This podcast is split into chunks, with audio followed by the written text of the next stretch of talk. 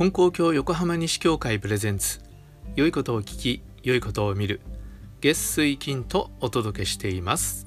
皆さんこんにちは。山田真嗣です。このポッドキャストでは信仰をもとにした幸せな生き方を提案しています。今日は先日ご本部に行ってきた時の話をしたいと思います、えー、10月1日2日、えー、ご本部に行ってきました、えー、金光教の本部。僕たちはご本部って言うんですけどもしくはその場所のことはご霊地という言い方をします、えー、岡山県浅口市金光町大谷というところにあります。金光町にあるから金光教ですかっていう人がいますけどもそうじゃないんですね。金光教が発展したんでその町の名前が金光町になったんですね。で駅の名前は金光です。JR 山陽線です。金光駅は岡山駅からだいたい在来線30分ぐらいのところにあります。広島よりですね。はい。ぜひ皆さんにもね一度行ってみてもらいたいと思います。で今年はですね、えー、横浜西教会ができて35周年のご本部参拝がコロナ禍でできなかったんですね。それでぜひ今年そのお礼参拝延期されたお礼参拝をしようということがありそしてまた今年は神奈川山梨布教130周年ということで、え、神奈川山梨教会連合会の記念行事をご霊地で行うということがあったもんですから、えー、みんなに呼びかけて、えー、今回は横浜西教会から19人お参りをさせてもらいました。でまあ行き方は新幹線で一緒に行く人が主なんですけどその他に別の新幹線で行くという人もあり飛行機で行くという人もありというような感じで割とあの自由でした。それでですね行きに新幹線新横浜から乗りまして、えー、岡山で降りるというところになったんですね。それで僕も一応やっぱり皆さんが無事安全に旅をしてもらいたいと思っていますので皆さんのね安全確認とかをこうするんですよね。で電車降りる時忘れ物があっちゃいけないじゃないですか。それだから皆さんが立ち上がってえー、通路をね歩いていく時にみんなの席に忘れ物はないかな網棚に忘れ物はないかな、えー、前のシートの背中のところのねあのネットのポケットに忘れ物はないかなっていうことをこう確認しながらね降りようとしたんですね。皆さん忘れ物ないですかって言ってこうチェックしたんです。そしたら僕の後ろから後からこう出てきたのが僕の兄と息子だったんですね。でで僕が通路をドアに向かって歩いてった時にあのポケット触ったらいつもスマホを入れてるところにスマホが入ってなかったんですよ。あスマホと思って後ろ向いたら息子がニヤニヤして「おじちゃんが見つけてくれたよ」って「間抜けもいいところだな」って言ってたよって 言ってそれを僕にね渡してくれたんです。いやまさに間抜けもいいところっていや間抜けもいいところじゃないですか。みんなの忘れ物ないかなって言ってるそばから自分が忘れてたんですからね。でもね僕この時ねすごくねなんかありがたい気持ちがしたんです、まあ、それは見つけてもらったから忘れないで済んだからありがたかったっていうこともあるんですけど一つね思い出した。二代金光様の見教えがあるんです。でこれ言い伝えとして僕は聞いているもんですから、えー、なんかの本に載ってるかどうかっていうところはよく調べていないんですけどもえー、これは僕の祖父が話してたのを、まあ、聞いたそういう見教えなんですね。である時に二代金光様が「惜しい欲しい憎い可愛いを話さなければ信心はできん」とおっしゃったそうなんです。でそれを聞いた人が欲しいとか惜しいとかね、えー、憎い欲とか憎しみとかそういうものはわかるんだけど可愛いも話さなきゃいけないんだろうかと思ったんですね。でその人が金光様に聞いたんです。じゃああなたはご自分のお子さん可愛くないんですか？って聞いたんですね。そしたら金光様が「そりゃあ可愛いっておっしゃった。それでその聞いた人は「ほら可愛いっていうのがあるじゃないですか」って言ったら金光様が「他の子も同じように可愛いっておっしゃったっていうんですね。でその言った人はねなんだうまいこと言うなって思ったらしい。でその時にその人はなんかちょっとね足元すくってやろうみたいな気がしたのか知りませんけどその時にその人はねそれじゃあ金光様あなたのお子さんとよその子供が同時に転んだらあなたどうするんですか？ってどっちを起こしますか？って聞いたらしい。そしたら金光様がそりゃあよその子を先に起こします。とおっしゃった。そしたらその聞いた人がねそりゃあんまりご自分のお子さんがかわいそうじゃありませんか？と言った。そしたら金光様がよその子を先に起こしてやれば我が子は神様が起こしてくださる。とおっしゃってで聞いた人は恐れ入ったっていう話があるんですね。僕ねこの話を思い出しました、まあ、ちょっとねあの虫がいいように聞こえるかもしれないしそのね話の内容が違うじゃないかと思われるかもしれないけど僕はあの時にね皆さんが忘れ物しないようにっていうことを一生懸命考えてそしたら間抜けなことに自分のことはねすっかり忘れてたわけですけどそうしたらそれはちゃんと他の人が僕の方は世話を焼いてくれたっていうことなんですよね。うん、だからああそうかってあれは本当なんだなっていうことを実感したということがありました。まあそんなことで行きの電車の中から、えー、気づきがありおかげをいただき、えー、ご本部に行ってきたということなんです。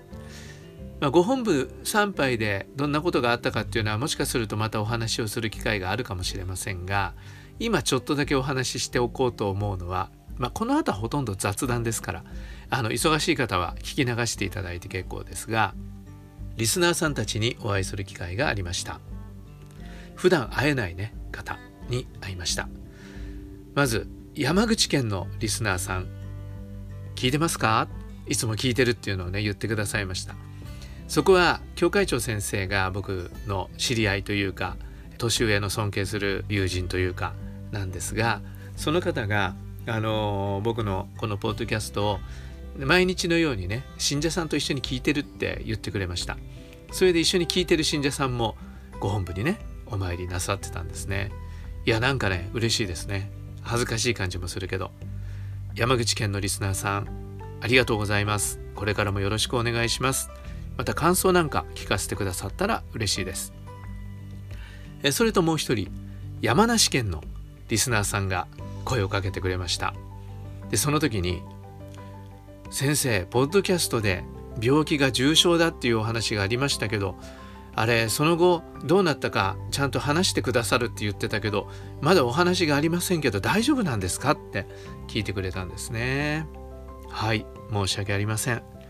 睡眠時無呼吸症候群の重症だということがまあ分かったというお話をしました。もう神様がね病院まで引っ張ってってくれてそれで分かったっていうお話をしました、えー、まだ聞いてない方あったらちょっと昔の方を探して聞いてみてください。神様がクリニックに連れて行ってくれたっていう題名だったと思います。それでですね、えー、治療をずっとしています、えー、治療って言ってもそれあの軌道が狭くなっているっていうことでこれは治しようがないところがあるみたいなんですね。ただ原因が肥満である場合は痩せればね治るということはあるようです。で僕の場合そんな肥満体型ではないので肥満が原因ともちょっと考えにくいんですがそれでもね若い頃と比べれば体重が増えてますから体重が減ると良くなるかもしれません。で僕ねちょうどこの病気が発覚するより前からあのダイエット始めてたんですよね。それで、えー、今ね6キロ6キロ減まで来ています。もっと行きたいんですけど今足踏みしてるところなんですがでそうやってまああの体型でね治せるっていうこともあるかもしれないんだけど主な治療っていうのは夜寝る時にですね鼻に空気を送ってその気道を開いてそれであの呼吸を促すような CPAP っていう機械なんですけどそれをね寝てる間中つけとくっていうのが治療になります。で早速それを7月の半ばから始めています。そしたらですね1週間ぐらい経ってお医者さんに行ったらお医者さんがその、えー、僕の CPAP のデータを見てすごいですね。褒めてくれるんです。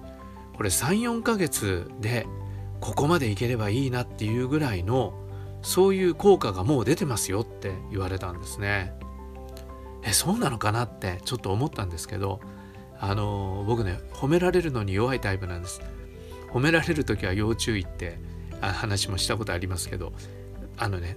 こうすぐ木に登っちゃうタイプなんですがあそうなんだと思って。でその先生が言うにはこの CPAP をつけて治療をすると夜よく眠れるようになると。そうするとその今までの頭がぼーっとするとか眠気に襲われるとか、えー、頭痛がするとかそういうものがなくなって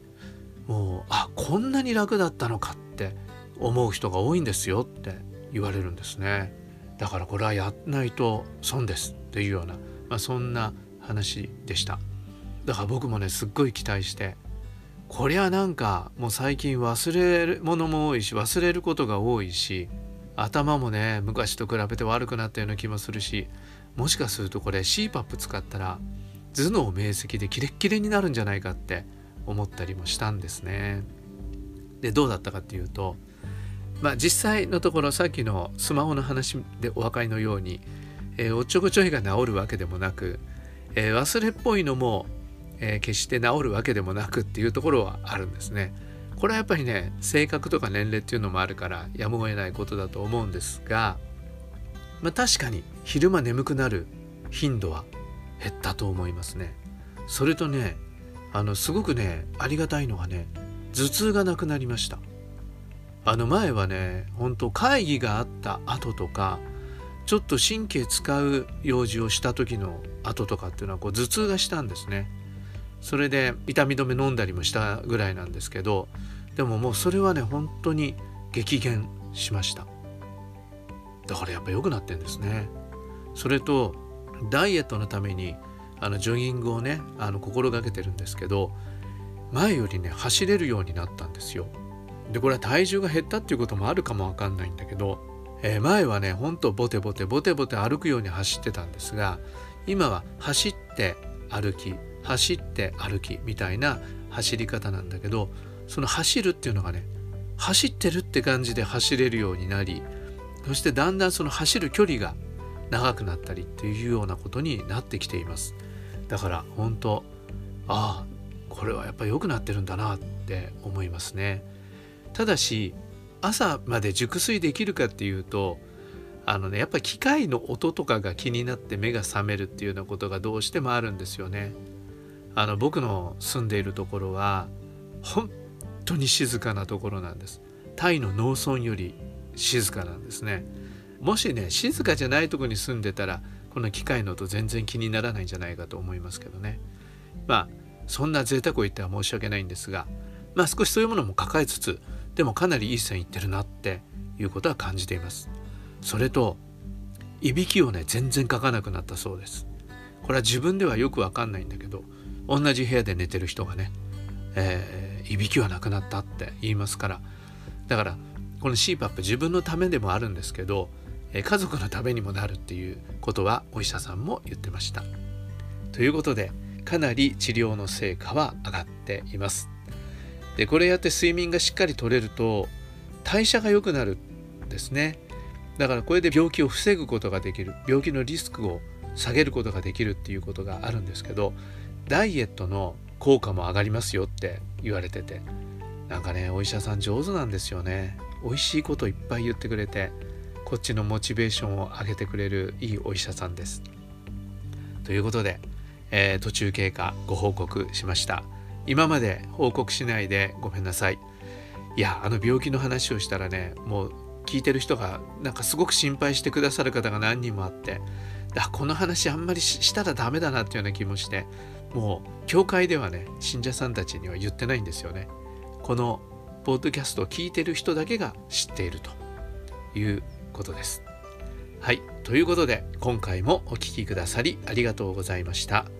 それでは今日も神様と一緒に素晴らしい一日に